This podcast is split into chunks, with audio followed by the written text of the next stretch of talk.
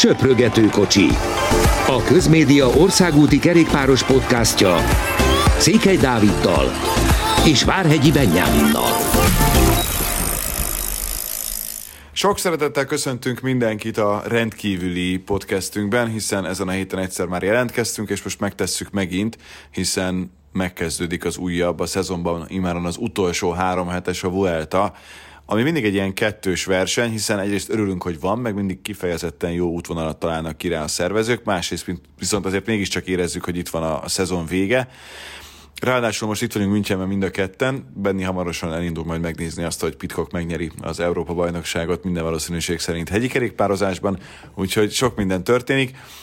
Mindjárt rátérünk valóban a Vuelta-ra, de akkor maradjunk még egyelőre Münchennél szerintem, hiszen voltál nem egyszer pályakerékpáron, és most már a hegyi kerékpár következik, meg voltál az országútin az időfutamon. Milyen általános véleményed van eddig erről az EB-kről? Köszöntöm a hallgatókat.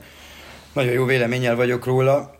Igazából sokkal, sokkal több a néző, mint amire számítottam, de, de szerintem ezzel nem csak én vagyok így, hanem, hanem a versenyzők is mert nem is tudom, Stefan Küng emelte ki, hogy, hogy második lett, és az időfutamon elég, elég kis különbséggel kapott ki, szintén svájci Biszegertől, például mennyi svájci volt, de, de tegnap például az atlétika stadion mellett elsétálva, bár arról azért neked vannak bőven élményeid, nagyon sok embernek tűnt, aki, aki ott volt, meg az egész városon szerintem amennyire, amennyit lát belőle az ember lehet érezni, meg, egy külső, meg nyilván a külső településeken is, mert a az időfutamok például azért ugye nem Münchenben voltak, nem is érintették Münchent, de, de nagyon sokan kilátogattak, a pályakerékpár pedig nyilván oda kevesebben férnek be, én azt mondom, hogy ilyen ránézésre 1500-2000 ember, de, de ott pedig minden nap ki volt írva, hogy sold out, és, és hát parádés hangulat volt. Nyilván sokat segített, hogy a németek azért hát pályán nagyon-nagyon jól mentek, és még vasárnap mondtam, hogy, hogy nagyon értik ugye a sportág, a sportágnak ezt a részét, meg, meg, meg nagyon szeretik is, és, és hát utána is még sikeresek voltak benne. Nem is tudom hány aranyérmet szedtek össze, meg hány érmet, de, de szerintem a pályakerékpárt magasan, magasan vitték. Ráadásul az egész EB-ket is viszik, hiszen atlétikában is remekelnek, meg minden másik sportágban kis túlzással, a kajakkenó az pedig most lesz, és biztos itt is oda teszik magukat igen komolyan. Úgyhogy, úgyhogy ez egy teljesen jó történet, és nekem már több éves álmom, hogy egyszer legyen egy legalább ilyen nyári Európa-bajnokságok otthon. Nagyon jó lenne, ha meg tudnánk csinálni, már csak a kerékpársport szempontjából is, hiszen tényleg az egy óriási hírverés lenne, és az idei Giro az bebizonyította, hogy mennyire szeretik az emberek az országúti kerékpárt. De akkor ugorjunk tovább, és még mielőtt erre rátérünk, már félig már rá is térünk, egy picit fejtsük ki szerintem ezt a Quintana sztorit, mert hogy ugye őt utólagosan kizárták a Tour de France-ról, nem tiltották el, ami önmagában is egy furcsa történet, tehát elindulhatott volna a mostani Vueltán, de a csapata, meg ő végül úgy döntött, hogy inkább akkor kihagyja a spanyol kört. Ez utóbbit, ezt én maximálisan tisztelem, szerintem ez egy nagyon helyes és jó döntés, mert az első, nem tudom, 5-6 napban, de lehet, hogy végig csak arról lenne szó, hogy a tramadol ellenére itt most elindul Nairo Quintana, aki persze tagadja, hogy ezt a szert ezt szedte volna, vagy használták volna vele kapcsolatban, de de azért furcsa, és valahol egy kicsit nekem aggasztó, hogy Quintana találtak egy ilyet, mert mert épp arról volt szó, hogy én nagyon negatív voltam vele kapcsolatban az előzetes alapján, hogy mekkora esélye lett arra, hogy bármilyen jó eredményt elér, ehhez képest egy fantasztikusan jó túrja volt. Mennyire árnyékolja be ez az egész szerinted azt, amit ő most elért? Igen, nem nagyon szoktunk dopingról beszélni itt a, itt a podcastben, nem véletlenül. Nyilván az ilyen eseteket nem lehet megkerülni. Szerintem eléggé beárnyékolja, ugye két, két szakasz után mutatták ki nála ezt a szervezetébe. Az is érdekes, hogy ez ennyire későn derült ki, az egyik még az első héten a, a Planche de Belfies nap, a másik pedig a Coldugranonos nap, ahol, ahol Quintana nagyon-nagyon jól ment, arra emlékszünk. Azért ez, a tramadol egy érdekes dolog, nem véletlenül van betiltva, tehát az utcinál be van tiltva, a vadánál pedig, ha jól tudom, nincs, ezért nem kap Quintana eltiltást, csak a túr eredményét veszik el. Nyilván fellebbezhet, most az úgy nézett ki, hogy ő azért nem indul a Vueltánon, mert hogy a jogi csapatával ők összerakják a, a védekezést. Nyilvánvaló szerintem, hogy ez az Arkea mondta, hogy akkor ő most nem indul, mert, mert erre egyértelműen nincs szükség a csapatnak. Érdekes, hogy így csak hetem indulnak az Arkeánál, e, nem hívtak be új embert. Egyébként a Burgos is hasonló esetben van, bár zárójeles ez a megjegyzés nyilván, de ott ugye Penalver mai Covid esete miatt nem találtak nyilván embert a nem tudom, három óra múlva kezdődő rajtra. De visszatérve Kintánára, igazából nagyon furcsa, amit ő mond, hogy, hogy nem is tudja, hogy ezt hogy kell használni. Tehát ez nem, ez, ez valahogy ez ki lett mutatva kétszer is, szóval ez, ez biztos, hogy nem, nem véletlen. A tramadol pedig az a baj, hogy ugye ez, ez gyakorlatilag egy fájdalomcsillapító szer, ami egy nagyon erős fájdalomcsillapító szer. Azt hiszem, ha jól tudom, opioidot tartalmaz, de, de elég nagy ö, mennyiségben, és, és igazából ezzel azt érje a versenyző, hogy, hogy tényleg a limiten tudjon menni, és, és ne érezzen fájdalmat. Viszont, viszont ami miatt ezt az UCI betiltotta, ugyanis van egy olyan mellékhatása, hogy, hogy hát kicsit ilyen, nem tudom, leginkább ilyen ittastnak, vagy, vagy tudnám, tudnám jellemezni a versenyzőt, vagy igazából a koncentráció készsége nagyon-nagyon romlik, ami mondjuk mikor mész a mező, mezőnybe 50-60-as tempóval, akkor ez nagyon-nagyon veszélyes tud lenni mások számára. Ez főleg ezért lett betiltva, de, de igazából nyilván ezt a dolgot még nagyon sokáig fogjuk ragozni, meg emleg, említeni. Az a helyzet, hogy tiltott szer, Kintanánál megtalálták, és szerintem ez, ezek a száraz tények, amik, amik most vannak igen, és bocsánat, nincs az, hogy akkor ezek után mondjuk az orvostól azonnali hatája megválunk. Tehát nincs az, hogy valaki másra kennék, tehát gyaníthatóan tudta azt Quintana, hogy, hogy ez a helyzet vele kapcsolatban előáll, és ezzel nem igazán tud mit kezdeni jelen pillanatban. Érdekes, hogy most akkor összeül az ügyvédeivel, az, az mennyit segít, meg az is, hogy az ő pályafutását ez mennyire árnyékolja be, mert szerintem nyilván nem a korábbi eredményeit, tudjuk, hogy egy elképesztően nagy tehetségként indult, és végtelenül bal szerencsés volt a balesete miatt, ami miatt teljesen máshová került az ő karrierje. Onnan nem tud gyakorlatilag a mai napig úgy visszajönni, hogy abból igazán jó legyen. Ugye itt most számtalan témánk van, Bernárról nem is beszéltünk szerintem a múltkori podcastben, de ugye Bernál is most egy komoly sérülést követően van, és ki tudja, hogy lesz-e ugyanazon a szinten. Ilyen van, ezzel nincsen probléma és lehetséges, hogy itt most úgy volt vele, hogy muszáj valamit csinálni, tegyük gyorsan hozzá, az ártatlanság vélelme az természetesen őt is megéleti, mert nyilván tisztában van a szabályokkal, hogy milyen szert lehet, meg mit nem, de, de itt egy picit úgy összeáll a kép, hogy egy kicsit ilyen kétségbe esetten jól teljesíteni akaró versenyző csinált valami olyat, amiben abban reménykedett, hogy akkor ez, ez megúszható lesz, vagy hasonló. Igen, bár azt azért érdemes hozzátenni, hogy, hogy ez teljesítmény nem fokoz. Tehát ez, ettől nem lesz valaki erősebb, ez, ez azért nem úgy kell elképzelni, mint, mint az olyan dopingszereket, amiket mondjuk most a portugál körverseny előtt talált a portugál rendőrség, ahol a V52 csapatát, a FC Porto kerékpár csapatát, azt így konkrétan kizárta az UCI, meg nem tudom, olyan dolgokat találtak, tehát teli zsákokat vérrel, meg hasonló, tehát a régi idők mondjuk így, portugál körverseny az, az általában azért leginkább e, e, ez jellemző rá, hogy olyan számokat hoznak ott, ott a hegyi menők, amik, amiket így a Tour de France dobogósok, és csak ott.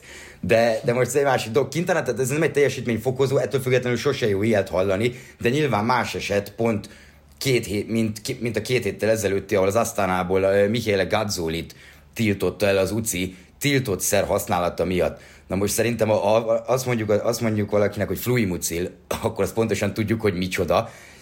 Bement a patikába, vett egyet a portugál körön, pontosan most az Algarvén, volt Algarvén, nem ugyanaz a kettő, és ezért ő viszont egy éves eltiltást kapott, mert ez olyan, olyan tiltott szer van benne, igazából náthára vette. Tehát Igen, ez ugye... egy patikába kapható dolog, ez egy nagyon más, nyilvánvalóan azért csak egy év lett és nem három év, mert az UCI azt egyébként elismerte, hogy teljesen ártatlan szituáció volt, nem, nem szándékos, hanem tényleg folyt az orra, nem tudom, meg volt fázva, és akkor az ázi orvos azt mondta, hogy fluimucil. Nyilván okosabb lehetett volna Gazzoli, kérdezd meg például a csapatorvost, meg ez is a munkád része, hogy ezt tud, mint ahogy a holléti nyilvántartást is le kell adnod, és annak megfelelően kell helyezkedned a világban. Tehát, hogy ez egy olyan hiba, amit elkövetnek, ugye Kerekes Zsombor volt annak idének a Neocitránnál bukott meg Magyarországon, tehát hogy azzal is meg lehet.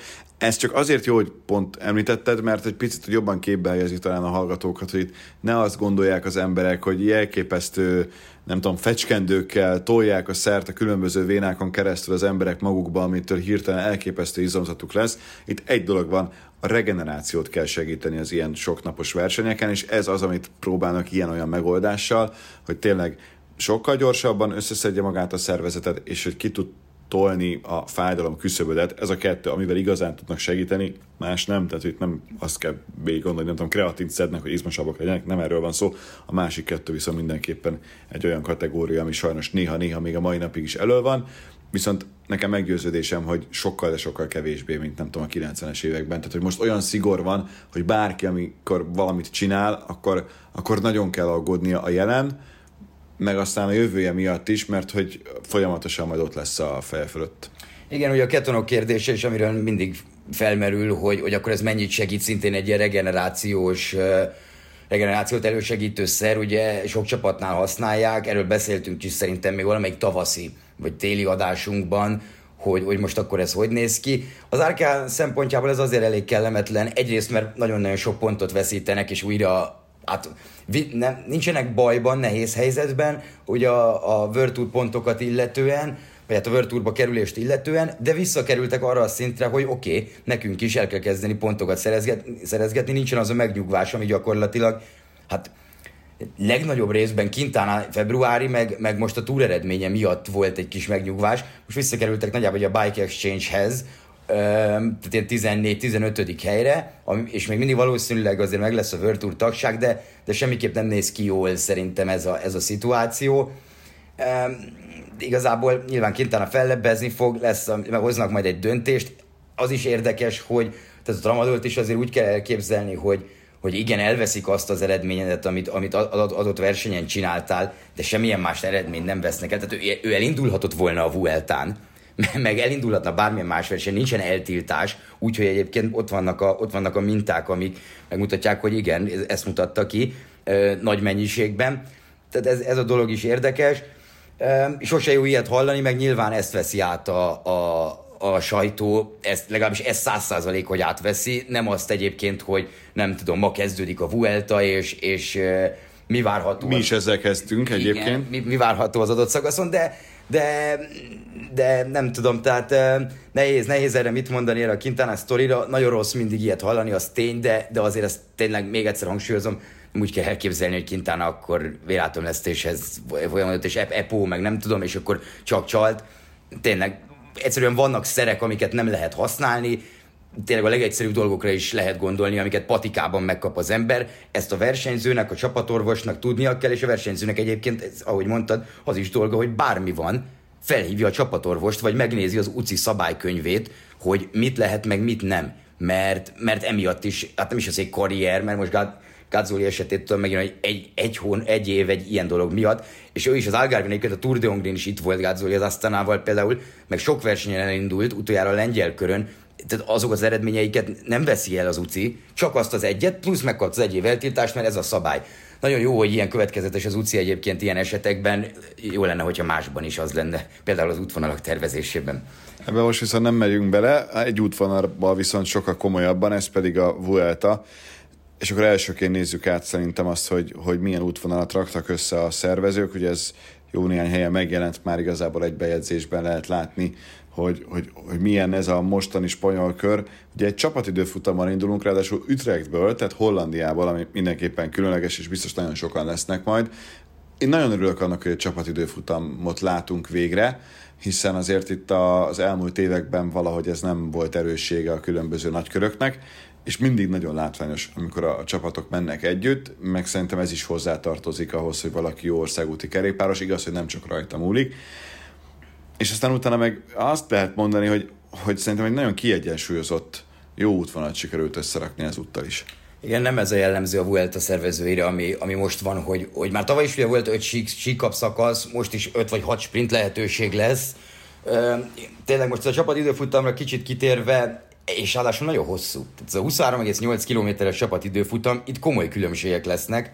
Egyébként három... Mondjuk a Pro Cycling szerint mondjuk a Quickstepnél is 14 másodperc lesz a különbség, de ebben nem tudom mennyire lehet komolyan gondolni. A, a kicsik, vagy hát a, a nagy csapatok között ott szerintem, mert itt most az esélyesek szerintem azért a Quickstep, a Jumbo, az Ineos, a Bike Exchange, őket tudnám mondani, mint, mint főesélyesek, de tényleg a nagyobb költségvetésű csapatok, akik nyilván rengeteget foglalkoznak az aerodinamikai résszel, tehát itt azért lehet az, hogy egy Burgos, van olyan Burgos versenyző, vagy Euskatel versenyző, akinek vannak olyan gyorsan lábai, vannak olyan gyors lábai, hogy, hogy felvegye a versenyt egy sprintben ezekkel az emberekkel, azért ilyenkor ez nem fog kijönni, plusz ugye sokkal többet foglalkoznak ezek a csapatok edzés szinten is. Ezt lehetett látni például, hogy, hogy ki hol ment itt az elmúlt napokban csapatidő futam edzést.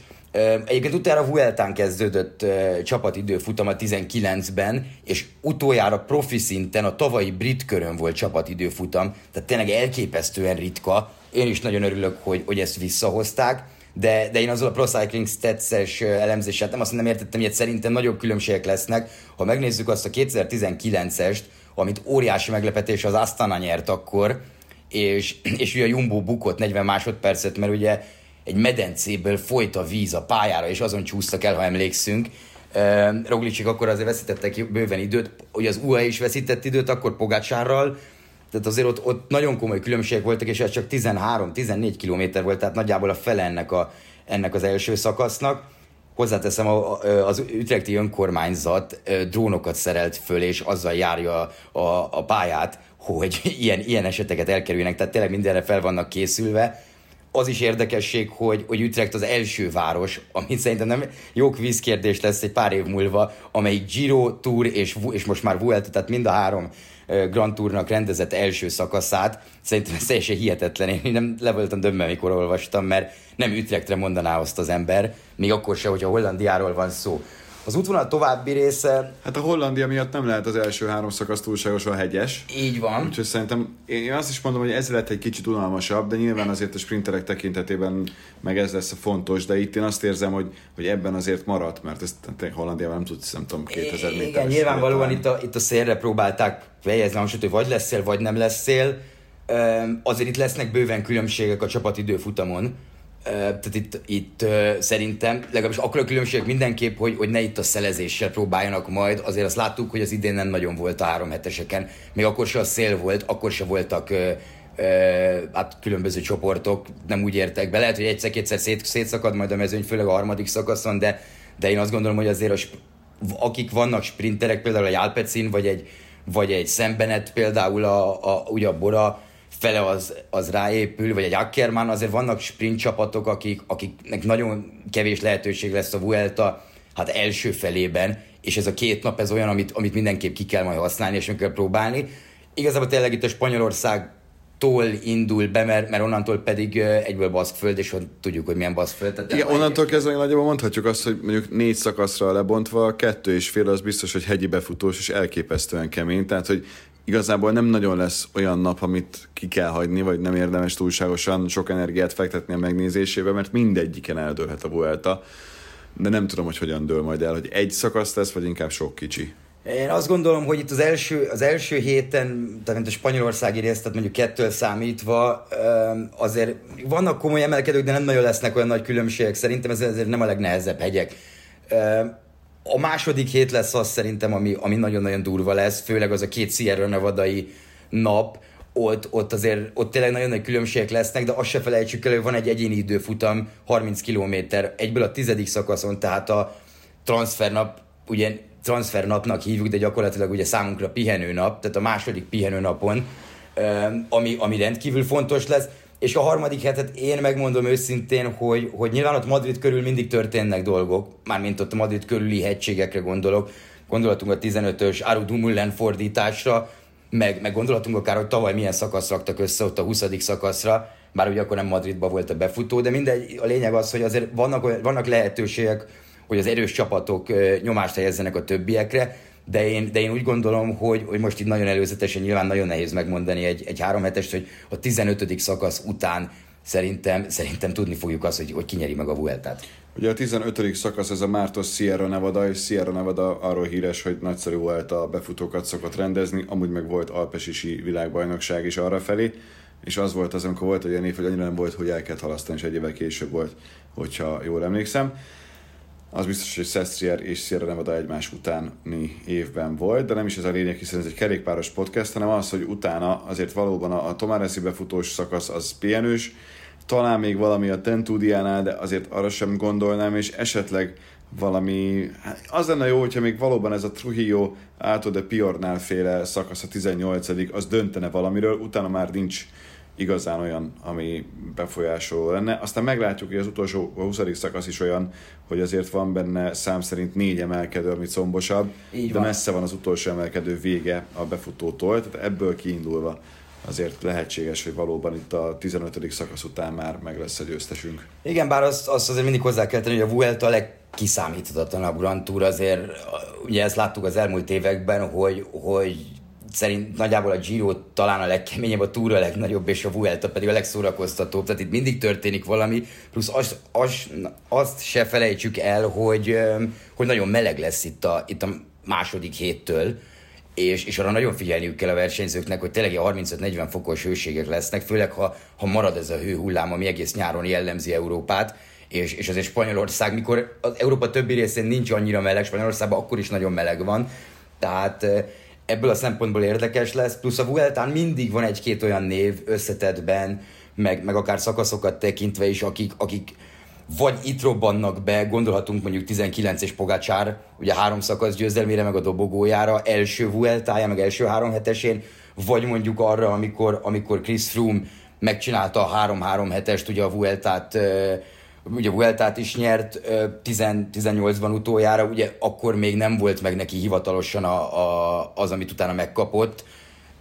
Ugye talán nem is tudom ki, nem, nem is emlékszem már kinek a doping védsége miatt, de, de tehát ilyen, mindig vannak nagy sztorik a Vueltában, meg, meg hát tényleg a mezőnyre picit rátérve rendkívül nehéz megmondani, hogy, hogy ki milyen formában van, melyik csapatnál ki az első számú ember, mert, mert a legnagyobb csapatok, akik összetettért jöttek, hát tényleg van, mindenki odajött, idejött három-négy névvel, hogy akkor a, majd az első hét után meglátjuk, hogy ki, és a többiek beállnak segíteni. Kicsit ilyen, ilyen gyíros taktika nagyjából, most azt leszámítva, hogy, hogy mondjuk ott mondjuk az Ineosznál Richard Carapaz volt egyértelműen az első számú, most is ő, de, de ott van egy nagyon jó fonalő Sivakov, egy, egy Gegenhardt, egy Carlos Rodriguez, akit nem tudunk, mert, mert első három hetese, de... Milyen meglepetés, hogy ezzel a csapattal kezdted, miközben Roglic is ott van a, a Igen, ö, abszolút. A, itt most a több emberes taktiká, taktikára, tehát a Bora is ugye ilyen, de ők ugyanúgy, mint a, mint a Giron, hogy, hogy Elderman, Kin, uh, Kelderman, Hindley,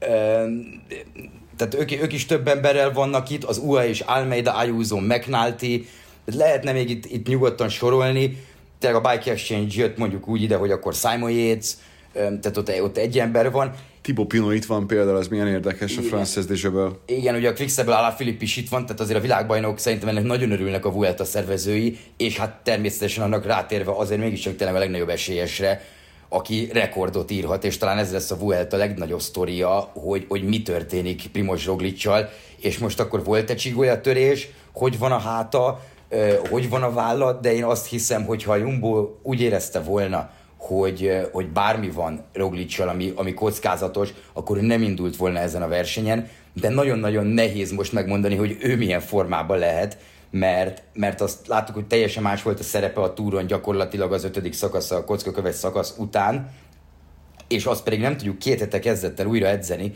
hogy, hogy milyen formában van.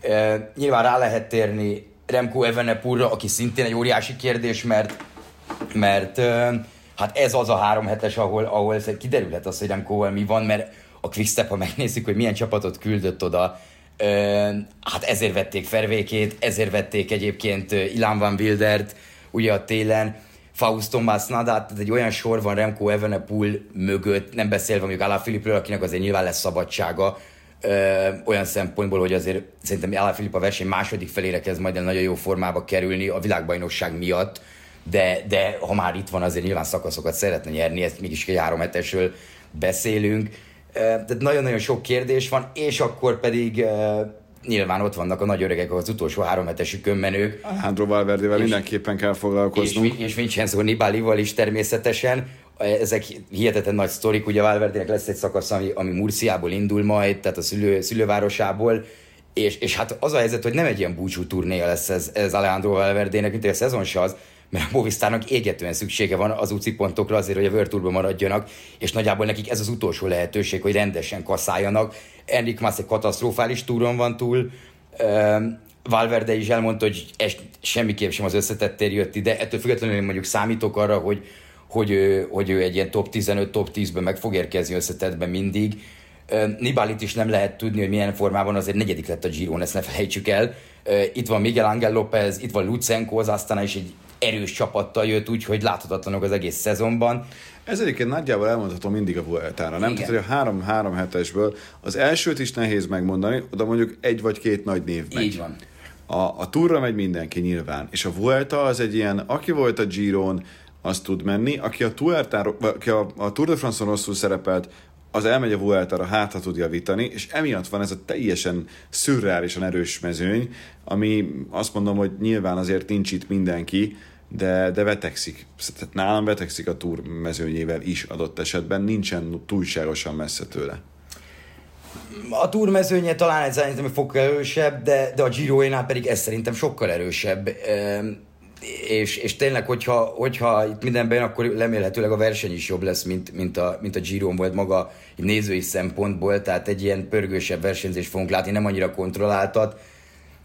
De a Vuelta útvonal nem is úgy lett kitalálva, mint a giro hogy akkor minden a, a verseny második felébe történjen, aztán ebből az lett, hogy nem igazán történt semmi az utolsó szakaszig, és és tényleg, ha az ember belegondol, akkor mondjuk a Giron arra, arra fog emlékezni, hogy oké, Magyarország, arra nyilvánvalóan, szerintem nem csak mi, hanem, hanem így külföldi szinten is, utána talán a, talán a, a torinói szakasz, és utána meg az utolsó 5 kilométer Igen.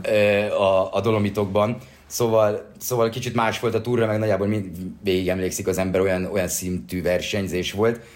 De, de lesznek itt érdekes dolgok. Nyilván az igazolások miatt, amiket már bejelentettek szintén, az, hogy most az Ineos tényleg odaáll le Richard Carapaz mögé, akit e, gyakorlatilag ma vagy holnap fog bejelenteni az IF hivatalosan, hogy akkor ez a három év.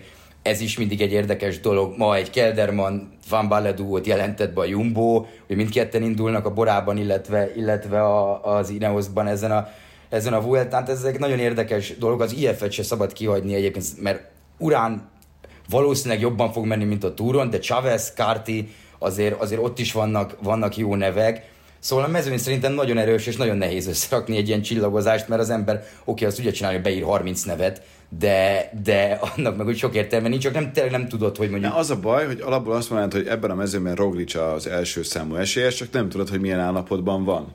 Tehát vele kapcsolatban még az is kérdés volt, hogy egyáltalán elindul-e rajthoz ma este. Én most azt mondom, hogy Evenepul. Húzok egy merészet. Remco Evenepoel nehéz nem oda tenni a, a favoritok közé. Maximum azért nem, mert, mert három hetes versenyen rendesen őt még nem láttuk. Azt azért elmondták, hogy, hogy most ők az egész szezont a Vueltára tették fel január óta. Ráadásul Evenepoel nyert olyan versenyeket, mint a San Sebastian vagy a Liège, amiket korábban nem. San Sebastian pont igen, de most úgy értem, hogy, hogy Virtus szinten is tud már ő nagyon-nagyon komoly ö, taktikai fölénnyel nyerni, és ki, kihangsúlyozom a taktikait, mert mindenki azt mondja, hogy sokkal érettebb lett ö, versenyzésileg. Arról nem is beszélve, hogy például ő azt említette a, tavalyi Giron, hogy ugye a sérülésbe jött vissza 20 évesen, vagy 21 évesen, akkor még igazából nem volt a testese annyira kialakulva, tehát fejlődésbe volt teljesen arra, hogy egy három hetesen ön nagyon jó legyen, azért nem mindenki úgy érik, mint mondjuk Tadej Pogácsár, ezt azért, ezt, ezt azért nem, árt, nem árt megjegyezni. Most viszont egy teljesen le tud adni kilókat, ugye, és vékonyabb is, mint valaha. A Quickstep edzője elmondta, hogy, hogy Remkót nem véletlenül tették bele csomószor ebben a szezonban olyan versenyeken is, amikor összetettért ment, gondolunk Zalgárvéra esetleg, vagy, de voltak más versenyek is a, a sprint felvezetésbe, tehát jobban tud ö, helyezkedni a mezőnyön belül. Nincsenek... Akkor ez nagyon jó, hogyha nem tudom, elesik a komplet quickstep már a legelső csapat időfutam. Igen, igen de, de az, ilyenek, tehát az ilyenekre nagyon-nagyon ügyeltek Evenepulnál, hogy minden ilyen kis dolgot kiavítsanak, ne legyen az, hogy fölöslegesen erőt pazarol, és, és ezért tényleg egy olyan csapat van mellette, akik, akik rutinos versenyzők. Öm, Te mást mondasz? Én, én, én, én egy nevet mondanod kell. Ha egy nevet mondok, akkor, akkor Primoz Roglicot mondom. Nagyon biztonsági tipp. De, de őt, a Tour de France... Bocsánat, nem tudtam, hogy mennyire volt sérült, hát így nem lehet megmondani.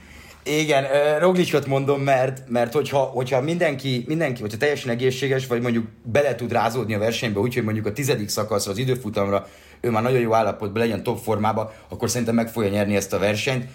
Ha egy, ha egy úgynevezett ha nem Roglicot mondod. Ha, ha nem Roglicot mondom, akkor, akkor ö, azt mondom, hogy Tau Gegen Hart. Hölgyeim és uraim, elképesztően egy meglepetés történt. Benni egy újabb három hetessel kapcsolatban mondott egy Ineosos versenyzőt.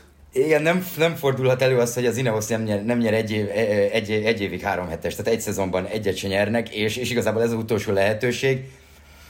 négy kártyájuk van az összetetre, Tao talán szerintem, akit a legkevésbé mondana az ember, azért mondtam őt, de, de mégiscsak egy, egy Giro győztesről beszélünk, és, és lehet, hogy neki meg úgy jön ki, mint, mint Jay Hindinek, a, ugye a Giron kijött, és azelőtt igazából nem mutatott semmit az előző Giroja óta, ez mindig benne van, de, de például a hindit is lehet, lehet nyugodtan mondani, bár az azért meglepne, hogyha mondjuk ő egy évben két-három hetesen olyan szinten tudna menni, mint, mint ment a Giron. De nagyon kíváncsi vagyok személy szerint Juan Ayuso-ra és, és Carlos Rodriguezre, a két, a két spanyolra, két fiatal spanyolra, hogy Ayuso 19 éves, és, és azért az durva lesz. És hát természetesen Joao Almeidának is eléggé fekszik az útvonal az időfutamokkal.